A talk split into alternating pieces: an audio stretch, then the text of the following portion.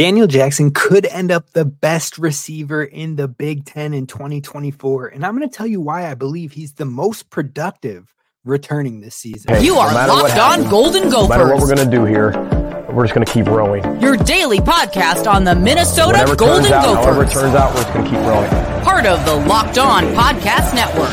Your team every day. We're just going to keep rowing, keep rowing, and keep rowing.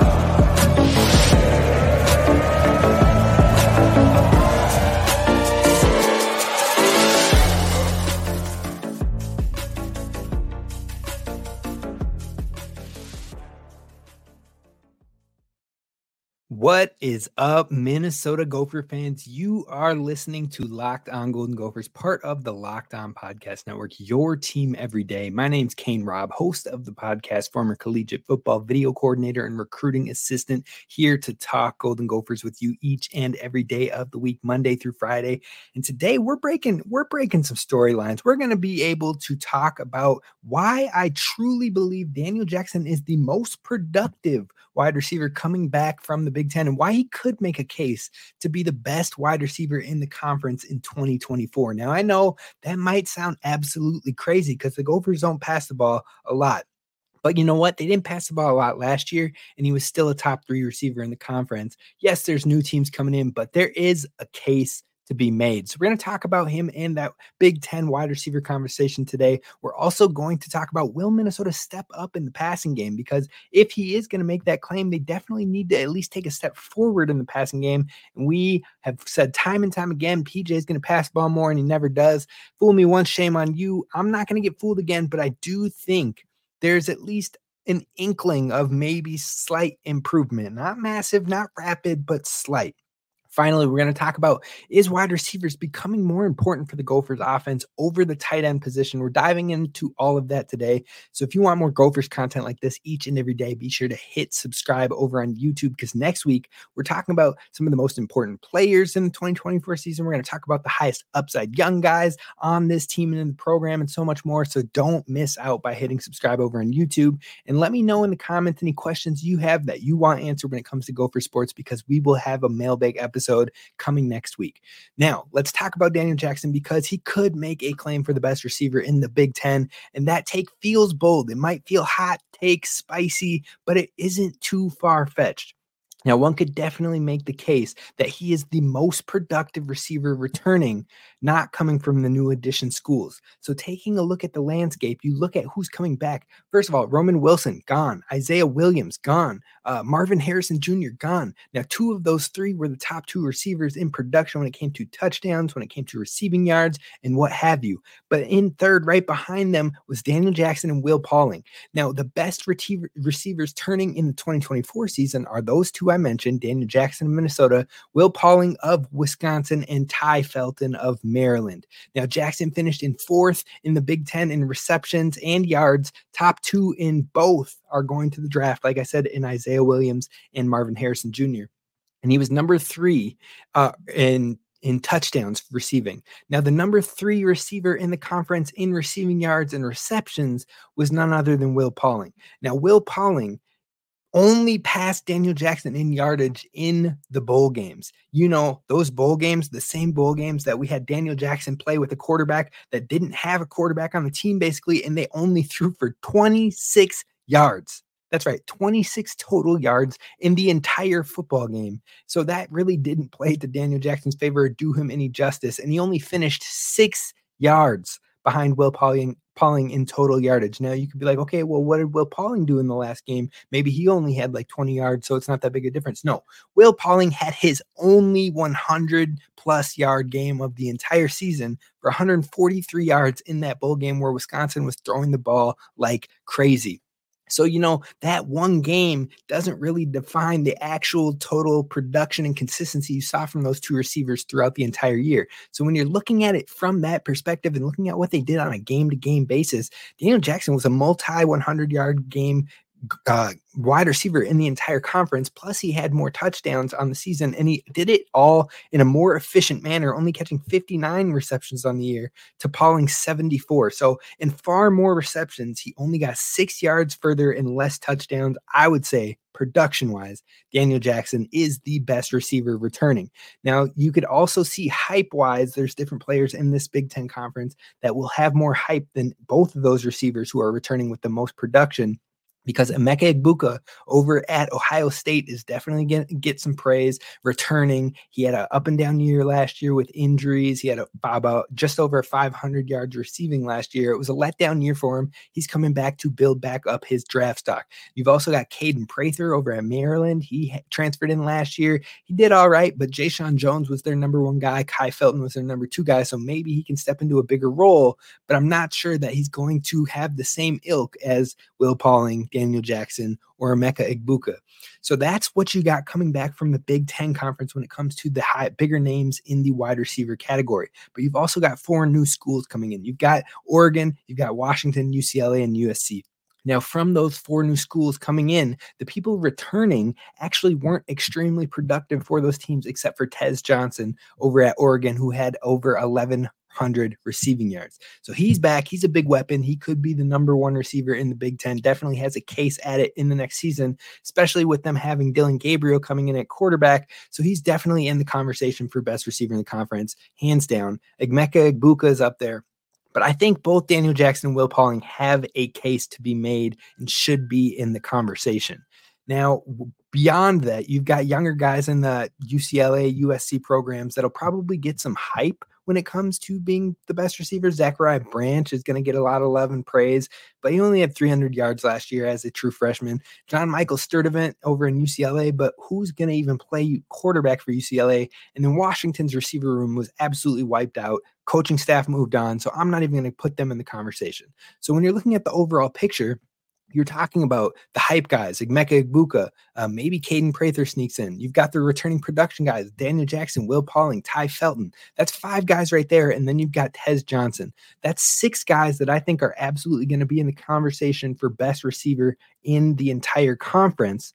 But then you've got younger guys you don't know about. You could talk about a guy like maybe uh, Carnell Tate or a Jer- Jeremiah Smith. Now, I'm not sure I would count them in this list quite yet because you don't know who's going to be the quarterback at Ohio State. And yes, they might have a ton of talent there, but how much are they going to pass the ball? Because they have two of the best running backs in the country, Quinshon Judkins and TreVeyon Henderson, both there. Maybe they're going to run a lot more as well. So it's hard to put multiple receivers into that top category, in my opinion, at this given moment. Now, sticking to Daniel Jackson and why I think he could be a surprise name in that conversation for those who don't pay attention to what he's been doing, you're talking about a player who was top 10 if you if you compare or combined all of that Big 10 last year. So take Washington in their high flying championship game uh, level team last year. Take Oregon and their two loss team last year. Take uh, USC with Caleb Williams. Take USCLA and add them to the Big Ten of last year. Daniel Jackson is still top 10 in yards, in touchdowns, and in receptions. He would be ninth in total yards, tied for eighth in total touchdowns receiving, and tied for seventh in receptions. That just goes to show you Daniel Jackson had a phenomenal season with an offense that didn't pass the ball. How much did they not pass the ball? They were bottom 12 of 133 teams in pass attempts bottom 12. And they were also bottom eight of 133 teams in passing yards. So, how can you be in the bottom 12 and the bottom eight in those categories and still have a receiver that's top 10 in that conference, plus those power schools coming in who are some of the best schools in the country? How does that makes sense. His team was bottom eight in passing yards of 133 teams. His team was bottom 12 in pass attempts of 133 teams. And yet he made his way to be a top 10 receiver across the Big Ten, including the four teams who are joining this year from the Pac 12 last year. Now, three of those teams, those Pac 12 teams, were top five teams in the entire country of 133 teams in passing yards. Daniel Jackson and what he did was impressive as all get out. That should tell you not only how impressive his production was last year, but how great his upside could be with better quarterback play in 2024. So, of all those players returning, I think Tez Johnson's going to be in the conversation. Emeka Egbuka is definitely going to be in the conversation. They have a ton of returning production, especially Egbuka in 2022, where he had over 1,100 yards receiving. Now, those two are the only two players who have had a year of more production than Daniel Jackson coming back. So I think overall, those three, maybe Will Pauling, are the top four options when it comes to the passing yards. Who could be the best receiver in the Big Ten? And a lot of people might call me crazy for that, but I believe in the production and I believe in the progression. And you've seen both with Daniel Jackson. Now you add in Tai Felton and Prather with Maryland, but can Maryland sustain their passing success in their passing game with MJ Morris at quarterback, losing Taulia Tagovailoa, who was the Big Ten leader all time in passing yards? So overall, there's a case to be made, and it's not as far fetched as it seems that Daniel Jackson could be the best receiver in the Big Ten. Now, if Brosmer's game carries over from the FCS level to the FBS level, I am calling my shot and saying Daniel Jackson finishes in the top five in conference and he cracks over a thousand yards receiving. And even with the Gophers being a run heavy team. Now, could the Gophers lean into the passing game a little bit more? I don't know if I can let myself be fooled again, but we're going to talk about that coming up next. First, I want to talk to you about our friends over at FanDuel because the Super Bowl is coming and it is going to be on and popping. And that means you need to find your best spot on the couch, get your best snacks, your bet, get your wings going, get your uh, buffalo chicken dip, which is a go-to in our household when it comes to the Super Bowl, and, you know, get ready with your super bets. You need to head on over to America's number one sports book and FanDuel, and you can take a, advantage of a new customers deal they have going on right now, in which if you place a bet of $5 or more and it wins, you get $200 in bonus bets. That's $200 in bonus bets if you place a $5 bet that wins. So definitely go take advantage of it at fanduel.com slash locked on. You can take advantage of all sorts of things when it comes to Super Bowl betting, including who you think the winner will be, who will score the first touchdown, what will the coin toss be, and so much more over at FanDuel. Again, that's America's number one sports book, and you can get there today and take advantage of that deal at fanduel.com slash locked on. Go and do it before it is too late.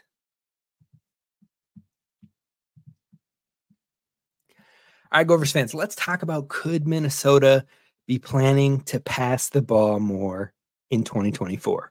Now, I know that rhymes. I know it sounds slick, but overall, I know. I know we've said this before. I've asked it before, and now we're saying it again. Same story every single year. And I'm skeptical and tentative and more so believe that I need to believe, I'll believe it all. I'll believe that they're going to pass the ball more when I see it. But there is a case to be made because in a recent interview with quarterbacks coach Quincy Avery, who is the quarterbacks coach for Max Brosmer, also quarterbacks coach with CJ Stroud, Jalen Hurts, Deshaun Watson, Dwayne Haskins. Uh, the list goes on and on. He's worked with a number of capable NFL quarterbacks, and he believes Max Brosmer can be in that tier, in that ilk, and has an NFL passing level IQ and ability as well. If that's the case, then what intrigued Max Brosmer to come to Minnesota where we haven't been known to pass the ball. Well, in a in an interview with Nadine Babu, friend of the show, there were some nuggets that hinted that maybe Minnesota is expecting to be passing the ball more in 2024 and that was a selling point to Max Brosmer. Now, Quincy Avery said when discussing his conversations with the Minnesota staff. He kept a lot of it close to the vest, but he did have a couple comments to say. And he said, I will say it looks like they are looking at throwing the football more. I think they made it very apparent their plans for him in that offense and how things could be different from the things that they have run previously.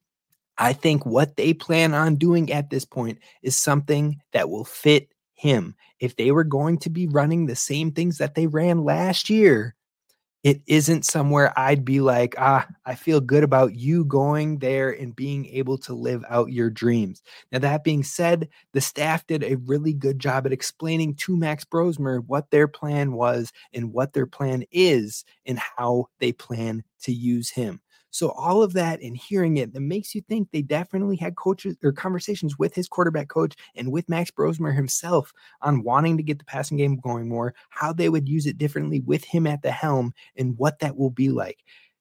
But it calls into question how different will this offense be?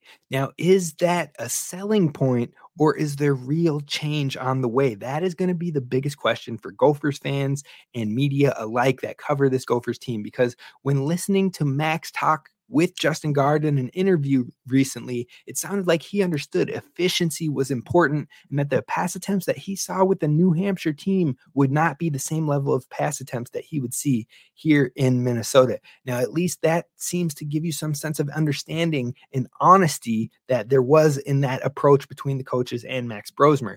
And he also stressed that the ground game would be pertinent for Minnesota. So it's been laid at least a little bit plain language on the table like this team is going to run. This team is going to have a bunch of backs that are capable of doing it but we need you at the offensive helm to be efficient and we can still get those passing numbers going so I wonder exactly what that looks like in this offense. And Minnesota just went all out to keep Darius Taylor, their star young running back, who will be here more than just one year of eligibility wise, whereas Max Brosmer only has the one year left. So I definitely think that Darius Taylor is still the face and the focus of this offense.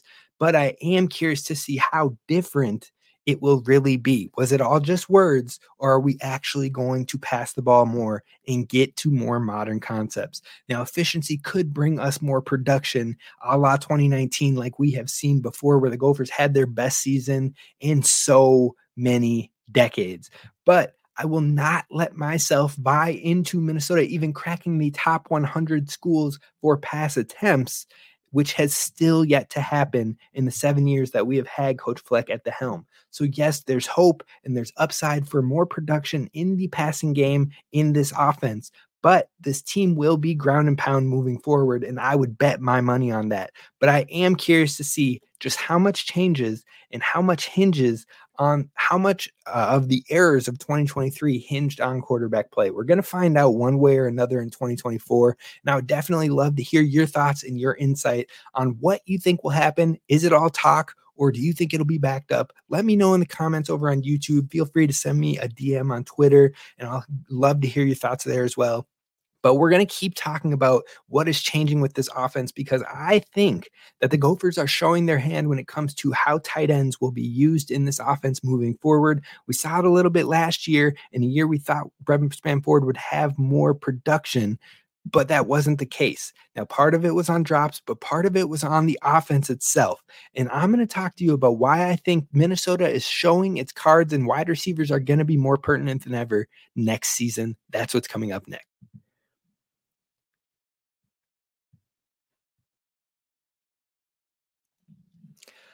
All right, Gophers fans, we're wrapping up today by talking about which tight or will the tight ends get as much usage in 2024 or will Minnesota switch their shift or their set, shift their focus? Words, too many S's, you get what I'm saying. Will they shift their focus and their sets to more wide receiver involvement? Now, if you look at last year alone, you saw a lot more wide receivers getting involved in the offense. At times, you saw Daniel Jackson on the field uh, Chris Autman-Bell on the field, Corey Crooms on the field, Elijah Spencer on the field, Le'Meke Brockington on the field. That's five receivers right there that were getting a healthy amount of snaps. Now, tight end wise, you saw Brevyn Spann-Ford, you saw Nick Kallerup, and occasionally you saw Jameson Geers. But will that tight end priority tick down outside of usage in the run blocking game? I think the Gophers are tipping their hand a little bit and showing that that will be the case. Because if you look at the priorities priorities of the offseason, you see that we brought in two transfers prioritized in that portal in Cristian Driver and uh, Var- Varney, I believe is his last name, coming from a D2 school. On top of that, they had offered many wide receivers out there, including one that landed over with uh, the Badgers and Henry. They had a guy coming from Purdue to somewhere else. They had someone who landed at Vanderbilt uh, someone who landed at Colorado, I believe. So the Minnesota put a lot of wide receiver offers out there on the table in this offseason. They showed that they were prioritizing the wide receiver position. On top of that, you have three players returning with a healthy amount of snaps from last year in Daniel Jackson, Elijah Spencer, and Le'Meke Brockington. So you add those three, you talk about the two transfers coming in, and then you talk about at least one freshman last year getting a lot of hype from this staff. But there were multiple freshmen on this in the class from last year that had some nice recruiting rankings to them in TJ McWilliams, in Chris or Nuke Hayes, and in Kenric Lanier. Then on top of that, you've still got Christian Hoskins in in this room as well. There is a ton of depth in this wide receiver room, but it calls the question how much will get used and how many will see the field. Now you've got what? I just named two transfers, three guys coming back, that's five, plus three freshmen, that's uh, eight. And then on top of that, Christian Hoskins, that's nine. And that's not even including your two wide receivers from the 2024 class freshmen, which give you 11 receivers in that room. So overall, there's a ton of talent in the wide receiver room, but how will it come to the forefront? Meanwhile, at tight end, which is typically a position that you need more experience in and it takes longer to develop, the Gophers didn't go out there and bring in a transfer tight end. They have Jameson Geers. I believe they have Nick Keller coming back. But outside of that, you've got guys, two guys in the 2024 class. I believe you have two in the 2023 class and a bunch of uh, players that haven't had any snaps on the field. So overall, Geers and Kallerup will lead the charge, but in all honesty, the Gophers didn't use Brevyn Spann-Ford enough, in my opinion, when it came to his advantages with his size and with his ability to maybe go up and win a contested catch. They didn't put him in those type of positions. And yes, he had glimpses and flashes still in the last season, but we saw what could be with the tight end position in 2022, and they started to go away from that and have more wide receiver incorporation.